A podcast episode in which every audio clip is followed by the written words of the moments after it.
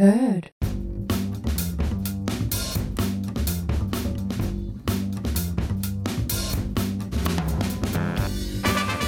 Ootko koskaan miettinyt, miten pääset yli erosta? Mä todellakin oon miettinyt, miten päästä yli erosta. Sama täällä. Se on tuskanen tie. Se on. Se on todella tuskanen tie, mutta onneksi se ei ole mahdoton käydä läpi. Ei, se ei ole mahdotonta. Mm. Nimittäin se tuskasin osuus on nimenomaan aina alkuun. Niinhän se on. Ja se sattuu. Todella, ja juurikin se hetki tavallaan, kun se on tapahtunut. Ja kun sit on ehkä vielä ihan hiffannut, mutta sit kun siihen hiffaat sen, että mitä on tapahtunut ja kuinka suuri muutos sulla on käsillä, niin silloin se tuska alkaa. Nimenomaan. Ja kun se ei ole pelkästään sydänsurua, se on myöskin luopumista ja riippuu tietysti siitä, että kuinka yhteen nivoutuneet ne elämät on ollut ennen eroa, mutta siihen liittyy myöskin paljon käytännön asiaa. Mm-hmm. Varsinkin jos olet elänyt vaikka avoliitossa tai avioliitossa, jos on lapsia mahdollisesti yhteisiä, niin ne on ehkä semmoisia asioita, mitkä toki sit aina niin kuin vaikeuttaa sitä käytäntöä. Toki myös lisää tunnekuormaa, kun siihen liittyy muita ihmisiä, mutta tuota, siltikään en sanoisi, että esimerkiksi jos olet vaikka elänyt äh, parisuhteessa, missä sit oiskaan äh, asunut jonkun kanssa vaikka yhdessä, niin se ei silti tarkoita, etteikö se tunnekuorma olisi läsnä ja etteikö se voisi olla jopa vaikka suurempi kuin semmoisesta, missä olet asunut vaikka jonkun kanssa. Sehän voi olla, että kun sä oot ollut jo pidemmän aikaa siinä, siinä tunnetilassa, että vitsi, tämä ei toimi, vitsi mun täytyy lähteä ja sitten viimein se päätös tulee, niin sitä on ehtinytkin preppaa siihen. Mutta mm. jos se tulee puskan takaa, oli se sitten kuinka niin sanotusti pienestä parisuhteesta kyse, niin se tunnekuorma on valtava. Mm. Kuinka iso vaikutus sinun mielestä on sillä, että ootko sie se jättäjä vai jätetty vai onko se päätös mahdollisesti yhteinen? On sillä vaikutusta. On sillä vaikutusta, koska useimmiten mä koen, että jos sä olet jätetty, niin se saattaa tulla puskan takaa. Kyllä. Itelle ei ole kyllä koskaan käynyt sillä tavalla, että olisi niin pitkästä parisuhteesta ollut semmoinen yllättäen jätetty osapuoli, mutta jättäjä on ollut kyllä. Ja todella tuskaista ja vaikeaa on sekin, mutta kaikesta selviää, ihme kyllä. Varmasti. Siihen liittyy tietty määrä syyllisyyttä jättää toinen. Todella. Ilmoittaa, että it ain't working anymore. Kyllä, ja sitten varsinkin, jos olet itse, niin vaikka omalla kohdalla on käynyt sillä lailla, että se prosessi on ollut päässä aika pitkälle mietittynä, että hei, että tämä tulee tapahtuun ja mie haluan tätä. Mutta toki sitä pallottelee sit niissä hetkissä, kun se päätös ei ole vielä niinku tullut. Mutta tota, muistan kyllä semmoisia tuskasia hetkiä siitä, että no niin, voi ei, että mietää toisen tonne Nallin kalliolle ja itse tässä vaan lähden jatkelee elämää, vaikka eihän se niin mene. Ja jotenkin tuohon jättämisen tuskaan liittyy myöskin se, että vaikka saisit kuinka varma siitä päätöksestä, niin kun sä sen ensi kertaa kerrot ääneen, niin sä et koskaan tiedä, mitä sieltä vastaan tulee. Jep. Se voi myöskin vaikeuttaa sitä päätöksessä pysymistä. Todella, todella. No, osaako sanoa jotakin hyviä keinoja, mitä olet itse vaikka kokenut niin kuin autet, aut, autet, auttavan jotain sellaista hyödylliseksi, mitä, mitä olet kokenut vaikka hyödylliseksi, kun ero on tapahtunut? Itkeminen. Mm-hmm. Se helpottaa. Ja mähän itken. Kyllä, ai että. Siis se kaikki tunnekuorma vaan valuu silmistäni ulos. Ja Juman kautta se helpottaa. Kyllä se näin on. Oli tilanne mikä tahansa, niin itkeminen on mun mielestä puhdistava kokemus. Se on kyllä. Ja omasta kokemuksesta muistan edellinen ero, kun tapahtui, niin tämä ei ole vitsi, mutta mietkin kolme viikkoa putkeen. ja tässä sä röhötät aiheelle. mutta eikö se kerro siitä, että tunnekuorma on purettu kyynelin? On, kyllä, nimenomaan. Ja siis, mutta siinä sitten tärkeää on, että kun itkee sen kolme viikkoa putkeen, niin muistaisi syödä ja nukkua. Kyllä, Mone... Koska se on vaikeeta. Kyllä. Ja monesti on, vaikka jos joku ystävä on eronnut, niin sitten ne on, tai on semmoisia kokemuksia, että, että jotenkin heti ollaan sillä, nonni, ei kuule, kun tästä vaan kuule eteenpäin ja tuota niin, niin nyt vaan kuule tuota niin, niin uutta putkea ja tuota. Mitä eikö se sulla niin me? Joo. Suoraan eteenpäin vaan. Suoraan kuule eteenpäin Joo, vaan, kuule. tästä. Ja homma on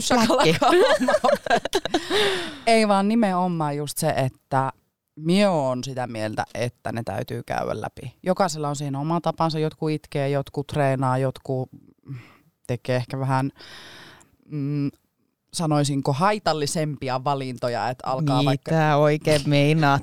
no esimerkiksi, jos sitten ryyppäät sen kolme viikkoa putkeen, niin Jaha. se ei ehkä, ehkä se ei ole niin kauhean hyvä ratkaisu, mutta sitäkin tapahtuu. Sitäkin tapahtuu ja jos se on hetkellistä ja se helpottaa, niin se olkoon sitten vaihtoehto. Mm. Mutta ehkä siinäkin tärkeimpänä mä koen, että oli, oli se sitten itkeminen tai ryyppääminen tai urheileminen tai whatever, mikä konkreettisesti vie sua siinä prosessissa eteenpäin, että sä aidosti prosessoit sen eron ja sen, että mitä, mitä sä olet saanut siitä irti. Koska koskaan ei eron jälkeen pitäisi olla semmoinen olo, että kaikki oli turhaa, mitään ei jäänyt käteen. Kyllä, mutta se on ehkä vaikea nähdä siinä hetkessä, kun se on ihan vasta tapahtunut. Ja jos, jos siihen on liittynyt jotain negatiivista tai sanoisinko, että likaista, jos on liittynyt siihen eroon, niin siinä hetkessä on sitten vaikea nähdä, että sitähän ajattelee vaan, että tuokin saakeli ihmishirviö voisi painaa vaikka kuuseen minun puolesta, mitä ikinä, mutta niin kuin ajan päästä kun katsoo niitä asioita kauempaa, niin sitten sieltä on niin kuin mahdollisuus löytää niitä helmiäkin. Joo, ja se ei tarkoita sitä, etteikö se yhä voisi olla ihmishirviö. Ei. ei todella tarkoita. Vaan se, että vaikka se olisi ihmishirviö, niin se ihmishirviö tai se suhde itsessään on varmasti opettanut jotakin. Jos ei mitään muuta, niin vaikka sen, että, että tämä ei ole se, mitä minä tahdon elämääni. Kyllä. Ja minusta on tärkeää muistaa sekin, että jos sulla on ollut jonkun ihmisen kanssa parisuhde, ja se on vaikka sinua kohtaan käyttäytynyt huonosti ja ollut suoraan sanoen paskiainen, niin se ei tarkoita, että se on välttämättä sitä jollekin muulle. Tavallaan, että voi olla, että sinun ja jonkun toisen kemiat on vain ollut semmoiset, että ne on aiheuttanut semmoisia sähköiskuja, että siinä on sitten rutissu, mutta niin kuin, ei se tarkoita sitä, että kaikille kävisi sen ihmisen kanssa sillä tavalla. Hyvä pointti. En, en olisi ajatellut koko asiaa, mutta joo, todellakin, että se, että vaikka se olisi sulle ihmishirviö, ei tarkoita sitä, että se tulee aina olemaan ja seuraavalle ihmishirviö. Kyllä. No mitä sinä ajattelet kiitollisuudesta eroon liittyen? No tämä mun mielestä liittyy nimenomaan siihen, siihen kokemukseen, että eron jälkeen, kun sä olet prosessoinut sen koko sotkun ja sopan, niin voi olla kiitollinen siitä, mitä on oppinut. Olkoon se sitten omista kommunikaatiotaidoista tai siitä, mitä tahtoo elämään tai mitä se nyt ikinä voikaan olla. Kyllä. niin voi olla kiitollinen siitä, että on saanut olla siinä suhteessa ja kasvaa siinä suhteessa. Kyllä, allekirjoitan. Se kiitollisuus on kyllä semmoinen niin kuin ahuttava voima minun mielestä juurikin silloin, kun sie oot pitemmän aikaa niin kuin ollut sinkkuna ja se parisuhde on takana päin ollut vuosia, niin silloin on helppo ehkä tai toki jos ei siinä parisuhteessa ollut mitään hyvää, mutta en ehkä usko siihen, koska kyllä jos sä oot johonkin ihmiseen rakastunut, niin kyllä siinä on jotain hyvää ollut. Että koittaa niinku edes löytää sen. Mutta niinku, sitten esimerkiksi omallakin kohdalla, niin entisissä parisuhteissa on ollut paljon hyviä niinku elementtejä, niin nykyään oikeastaan vaan muistaa ne. Niin, niin se on semmoinen tosi kiva ja eheyttävä juttu. Mutta eikö ole vaarallista? Miksi? Tarkoitatko sitä, että aika kultaa niin pahasti muistat? No nimenomaan, rupeaa vanha suola janottaa. Ei kuule rupea, mutta voin kertoa, että aika kyllä todellakin kultaa muistot. Sitten joskus, kun alkaa tiedäkö, miettiä vaikka omiakin entisiä parisuhteita, niin sitten on sillä voi että olipa se hyvä tyyppi, ja sitten se alat miettiä vähän sellainen, joo, okei, no tämmöinenkin juttu kävi ja tämmöinenkin juttu kävi, mutta päällimmäisenä se hyvä. Niin, että realistisesti pitäisi saada siitä irti, nähdä se, mistä olla kiitollinen, nähdä se hyvä, ymmärtää toinen ihminen omanaan, mutta muistaa se, että okei, me ei oltu hyvä. Todella. Joo. Mutta mitä ajattelet siitä, että jotkut ihmiset, niin kun, erohan on kriisi. Sehän on oikeasti tosi iso kriisi, riippumatta siitä, että kestikö se suhe puoli vuotta vai kestikö se kaksi vuotta vai kymmenen vuotta. Se ei se aika niinkään määritä minun mielestä sitä, että kuinka merkityksellinen se ihminen pystyy olleen sulle, koska aina joka ikinen ihmissuhe on omaansa, ne kemiat on omaansa ja justiin, että vaikka sä oot jonkun ihmisen kanssa ehkä ollut vuosia, ehkä asunut yhdessä, niin se ei välttämättä tarkoita sitä, että loppupeleissä kuitenkaan se syvällinen yhteys olisi ollut olemassa. Kun taas sitten joku, kenen kanssa vietit puoli vuotta vaikka, niin olisikin ollut tosi hyvä yhteys. Niin mitä sä niinku ajattelet sit siitä, että et sanotaan vaikka toiselle, kello on ollut lyhyt vaikka parisuhe, että no hei, että mitä sä nyt siinä itket? Mie olin kuule viisi vuotta parisuhteessa ja tota niin kuule, se niinkö sattuu sattuu, mutta joku tuommoinen pikkuero, niin mitä se siinä Märis? Mitä sä ajattelet tästä? Julmaa. Ehdottoman julmaa. Ei voi ulkopuolelta määritellä sitä, että kuinka paljon sattuu. Se on aina oma kokemus. Ja kyllähän se liittyy siihen, että kuinka paljon sä olet pizza, pizza nyt. Pizza nyt, pizza No, pizza, pizza. että kuinka paljon sä olet pistänyt itseäsi likoon, niin sehän siinä vaikuttaa että tavallaan jos on antanut kaikkensa vaikka kahden kuukauden suhteelle, niin kyllä se sattuu, kun se sitten hajoaa. Tai sitten kun, jos. jos ja kun. näitä. kun sitten taas vaikka useamman vuoden parisuhteessa, missä sä et ole enää vaikka viimeiseen vuoteen antanutkaan itsestäsi niin paljon. Jos ö, perinteisin käsittein puhutaan tämmöisestä erilleen kasvamisesta, niin siinähän sä et ole enää antanut viimeiseen vuoteen itsestäsi niin paljon emotionaalisesti, jolloin se ero voi tuntua helpommalta. Kyllä. Mutta tämä on kyllä niin klassinen aine. no.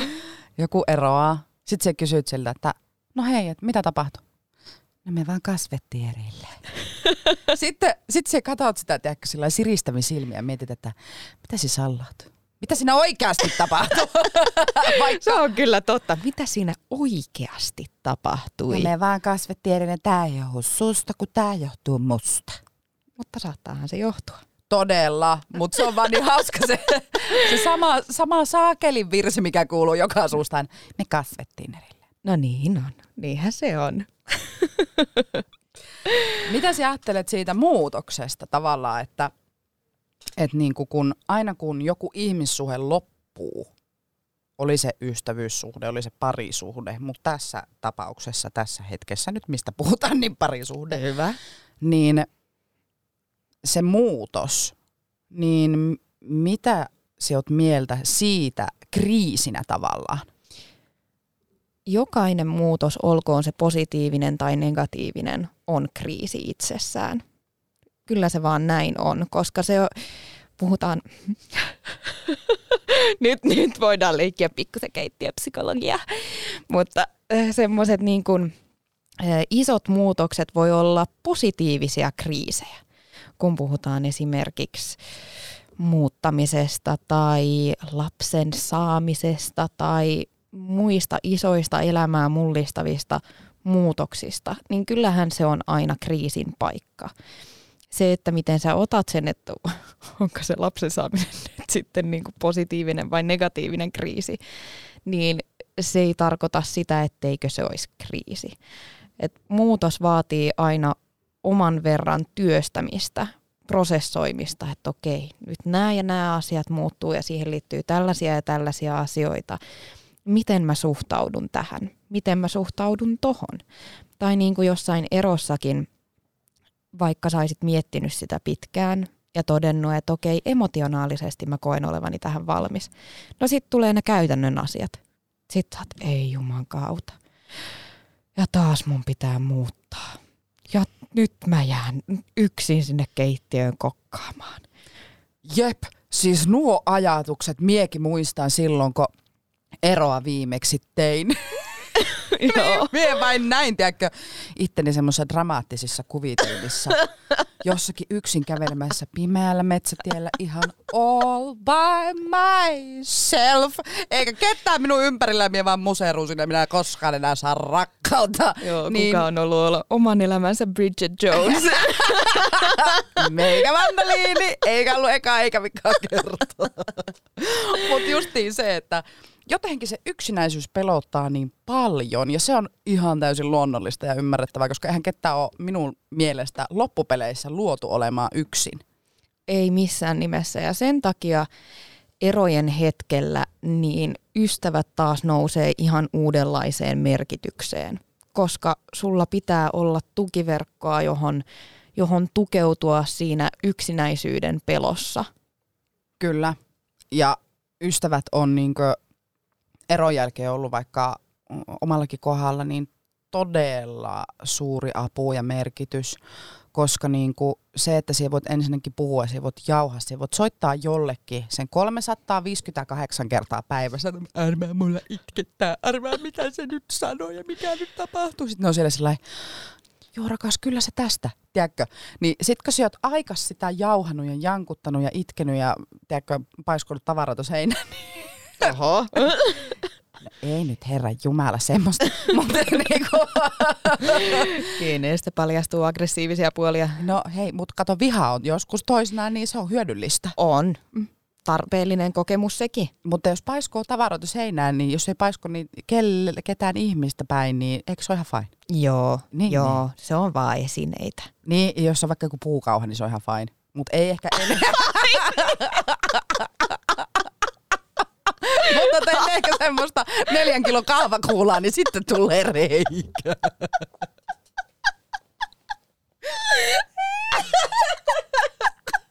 Happea. Että jos sulla siinä, kun alkaa oikein suututtaa ja mietityttää, niin voit valita siitä semmoinen, tämä on kevyin. Se... Haluatko nyt jakaa sun puukautta? Aika minä suutuin silloin kerran ja minä heitin sitä puukauhaa. Mulla on aivan kyyneleet silmissä. Oi kauhea. No voin kertoa. Muistan kerran, kerran tota eräällä kauniilla hetkellä, kun suutuin, suutuin tuota tuossa vuosia sitten eräälle henkilölle. Ja tuota, olin siinä keittiössä laittamassa laittamastakin helkatin kanakastiketta kassaan ja mulla oli puukauha käestä ja sitten se ihminen oli siinä näin ja jotakin mulle liskutti, niin muista jotakin se sanoi. Ja me olin vaan sillä, mulla oli se puukauha vähän hämmensin sitä helkatin kanakastiketta. Ja sitten se sanoi jotakin uudesta, niin mie heitin sen kana, ei, en kanakastiketta heittänyt, kun heitin sen puukauhan lattialle näin. Bum, heitin sen sinne, nostin sen ylös ja heitin uudestaan sen puukauhan lattialle. Ja sitten vaan nosti se sieltä ja pisti lavuori. Koska hän ei kuullut. Niin. Et hienosti. No mut se oli tärkeää, että sä sait purettua sen tunteen. Joo, puukauhalla lattia. Tuliko lattian jälkiä? No ei tullut, kun se oli semmoinen, tiedäks, kevyt puuka. No niin, hyvä. Mutta tämmöinen on tarpeellista toisina. On, on, on, on. Joo, mä mietin näitä vihan tunteita itse mutta valitettavasti mun, mun liittyy enemmän koulumaailmaan, turhautumiseen, jolla mä löin seinää. Ei. Tosi on. Kunnon gangsteri. Boom, mä hajata seinää. Rystyset poikki siellä.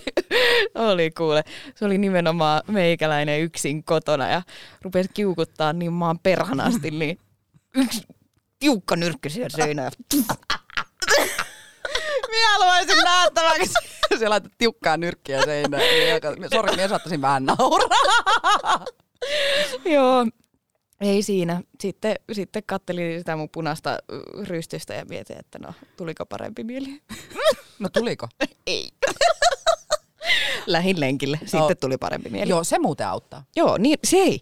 Se on muuten täysin tosi, että suruun ehkä auttaa itkeminen ja purkaminen ja asiasta puhuminen, mutta vihaan usein helpottaa fyysinen tekeminen.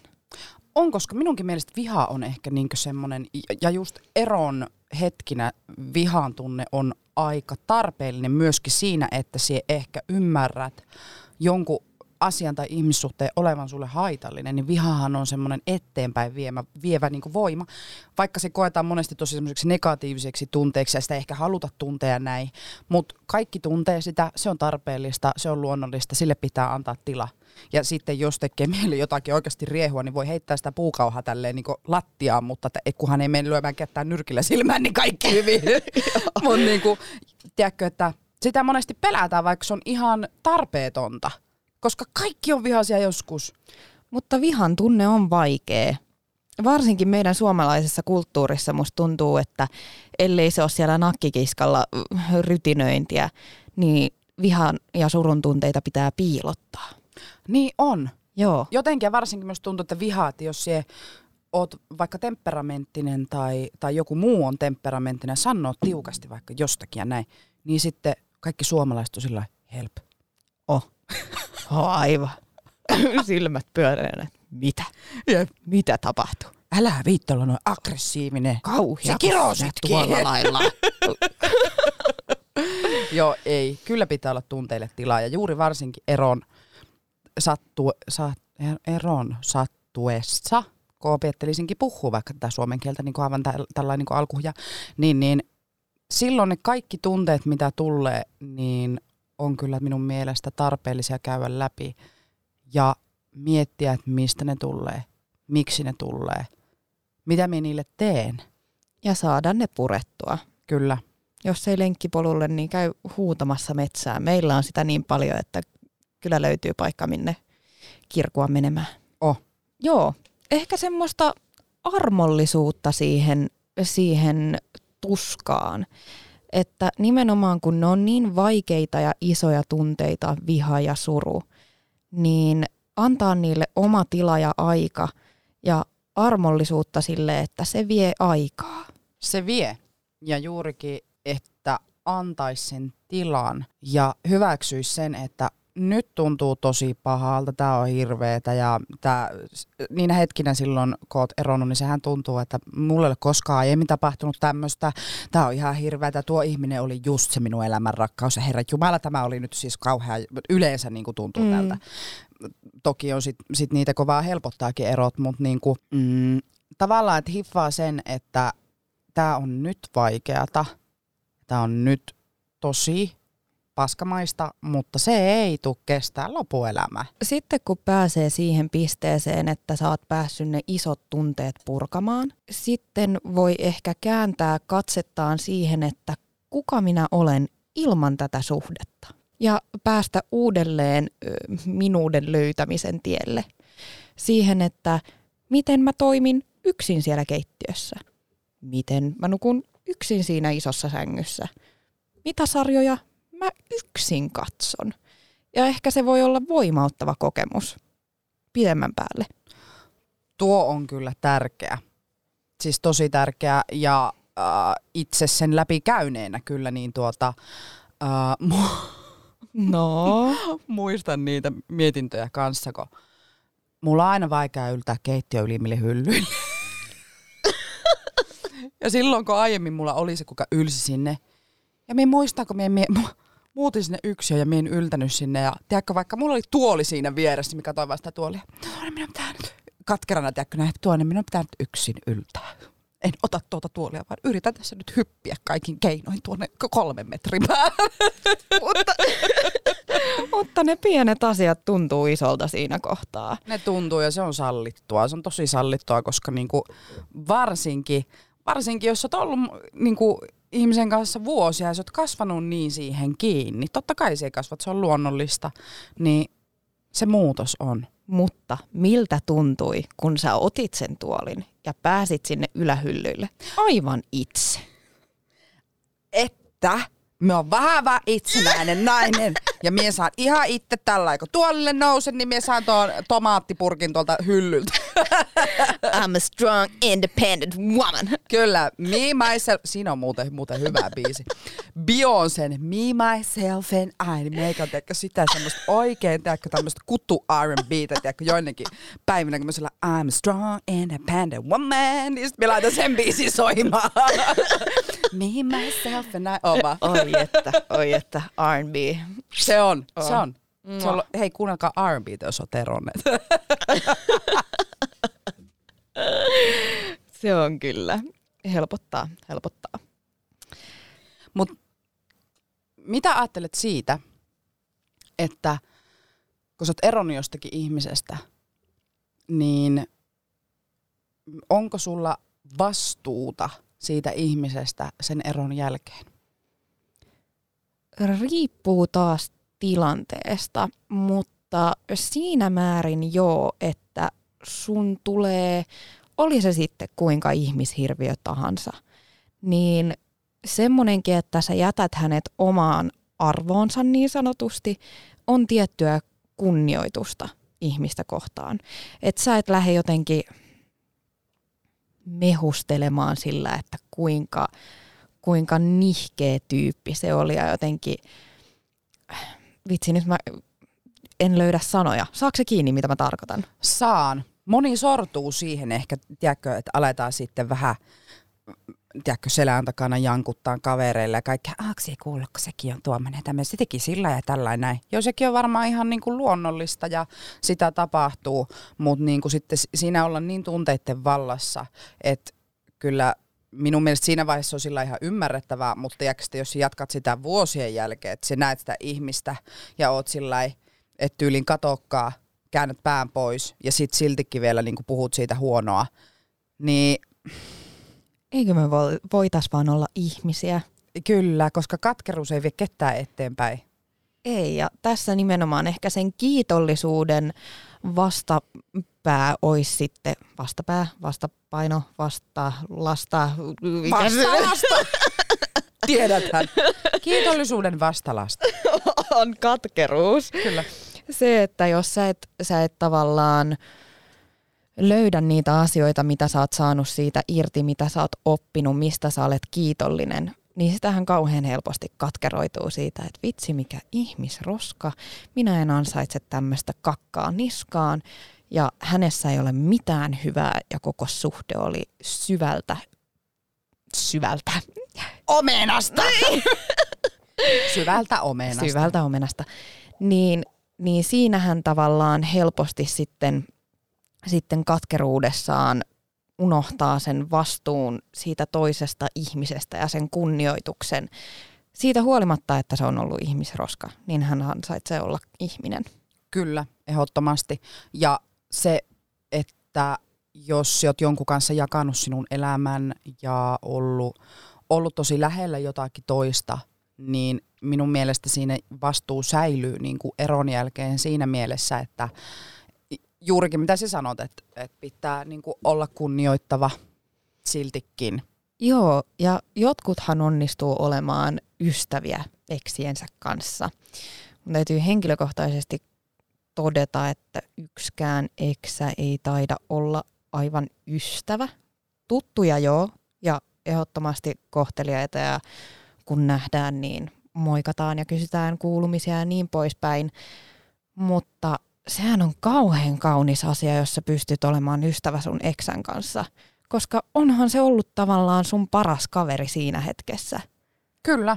Mulla on itsellä kokemus tuosta, että äh, minun eksäni, me ollaan ystäviä nykyään ja niin kuin soitellaan aina välillä. How? Joo, ei siis siinä ole mitään. Me ollaan, mutta siis mm, niin, meillä on paljon yhteistä sillä niin kuin työn puolesta ja muuta, niin, niin sitten me aina välillä niin kuin soitellaan vaikka jotakin työjuttuja tai niin kuin mietitään jotakin tämmöisiä. Ja kyllä minun mielestä on aina ihana kuulla, että silloin kaikki ok. Joo, ton mä kyllä allekirjoitan, että vaikka mä nyt en ehkä ystäviä oo, niin musta on ihana kuulla, mitä kuuluu ja että kaikki on hyvin tai että vitsi mitä mahtavia juttuja, uusia juttuja sun elämään on tullut sen jälkeen, kun me ollaan oltu jotenkin läheisiä.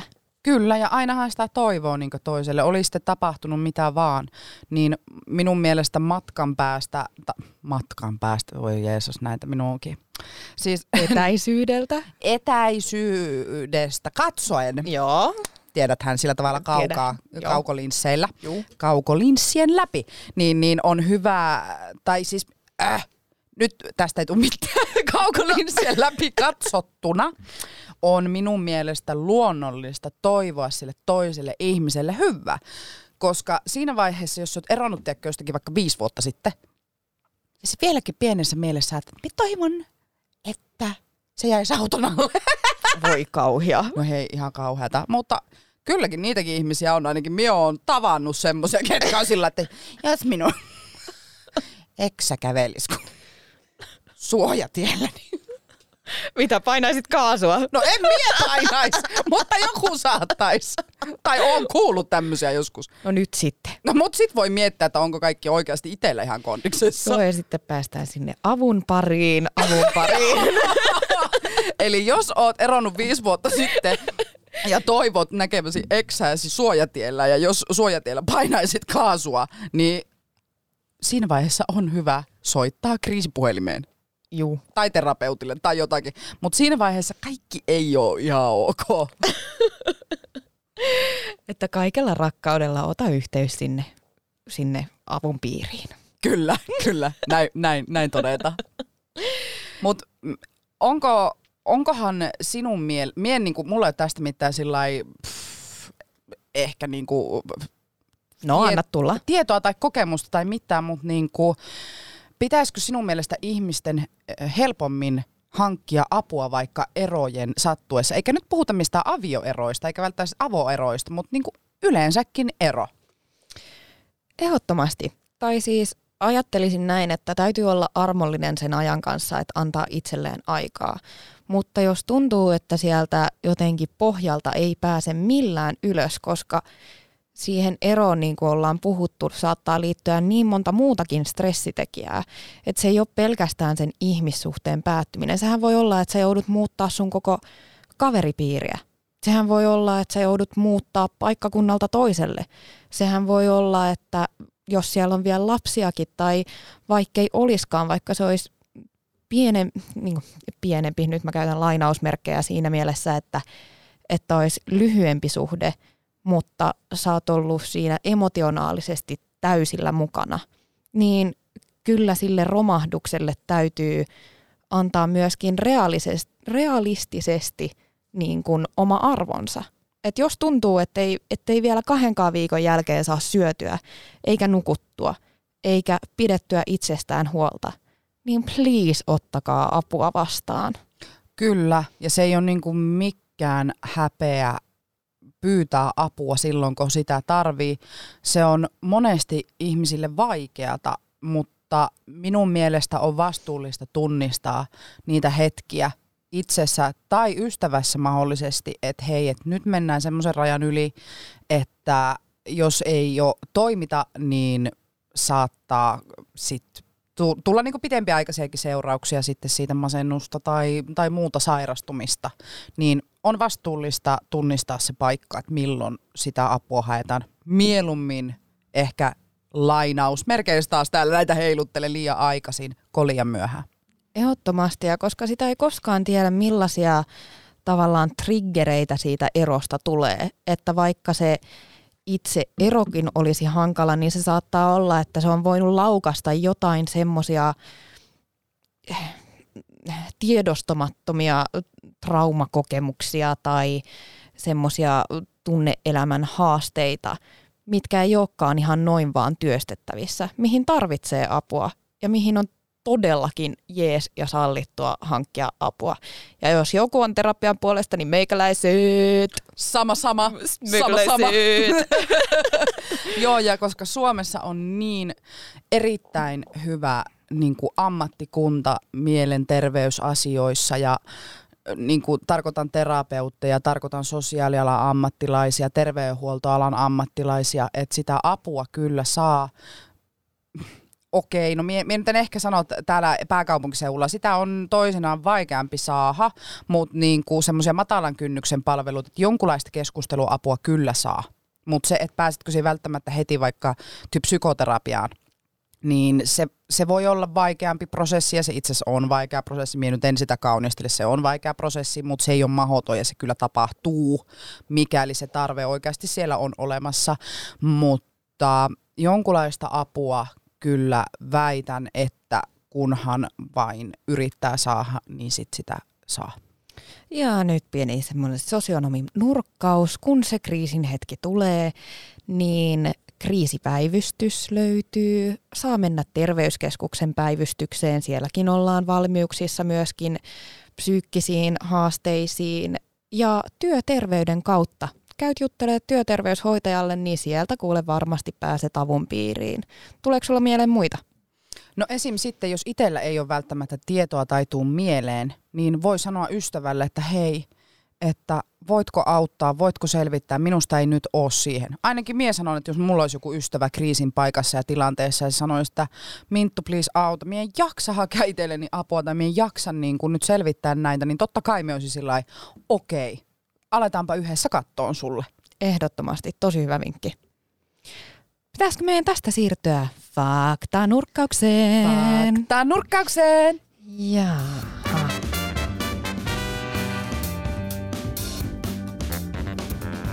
No niin, Nepsu. Faktat tiski taas. Tänään meille tarjoilee faktoja psykologian tohtori Sanam Hafez, joka on pohtinut sitä, että kuinka kauan tulisi eron jälkeen pitää taukoa deittimaailmasta. Ja hän on todennut näin. Tauon pitäminen deittimaailmasta eron jälkeen ei ole pelkästään omien haavojen parantelua varten, vaan myös siitä, että selvität, mitä olet oppinut päättyneestä suhteesta ja mitä kannat mukanasi seuraavaan. Todella validi pointti, ettenkö, ettenkö tässä väittäisi. Tämä on just se, mistä me ollaan nyt juteltu. Mutta joo, mun mielestä tosi hyvä pointti se, että, että, että tulee antaa aikaa haavojen paranteluun, mutta myöskin arvioida sitä, että mitä olen oppinut. On, ja minun mielestä on myös tarpeellista katsoa itseään niin raadollisen rehellisesti peilin sen parisuhteen jälkeen. Heti taas niitä omia mukia ei näe, mutta taas ajan päästä siihen näet. Ja voit niin kuin miettiä, että omia toimintamalleja, omia reaktioita, omia mm, tunteita tietyissä tilanteissa, niin niiden semmoinen aika raadollisen rehellinen perkaaminen on minun mielestä hirveän tärkeää, että se voit olla sit seuraavassa parisuhteessa parempi kumppani toiselle. Kyllä. Itsensä parantamisen polulla. Itsensä parantamisen polulla, boom shakalaka. No niin Minttu, nyt sitten vastauksia. Miten päästä yli erosta? No. Vinkattiin vähän sitä ryyppäämisestäkin, mutta ei sitä. ei sitä.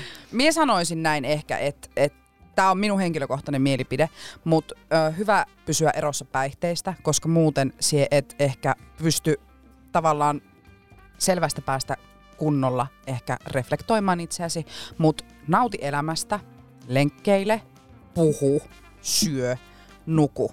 Tässä tärkeimmät siihen ekaan kahteen viikkoon. Siitä sitten niin mä haluan siihen kahteen viikkoon lisätä itke.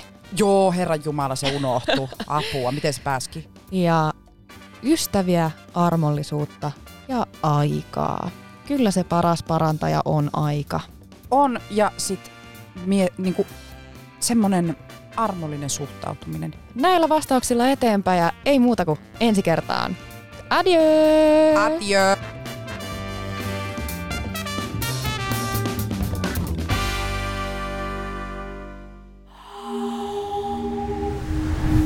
Heard.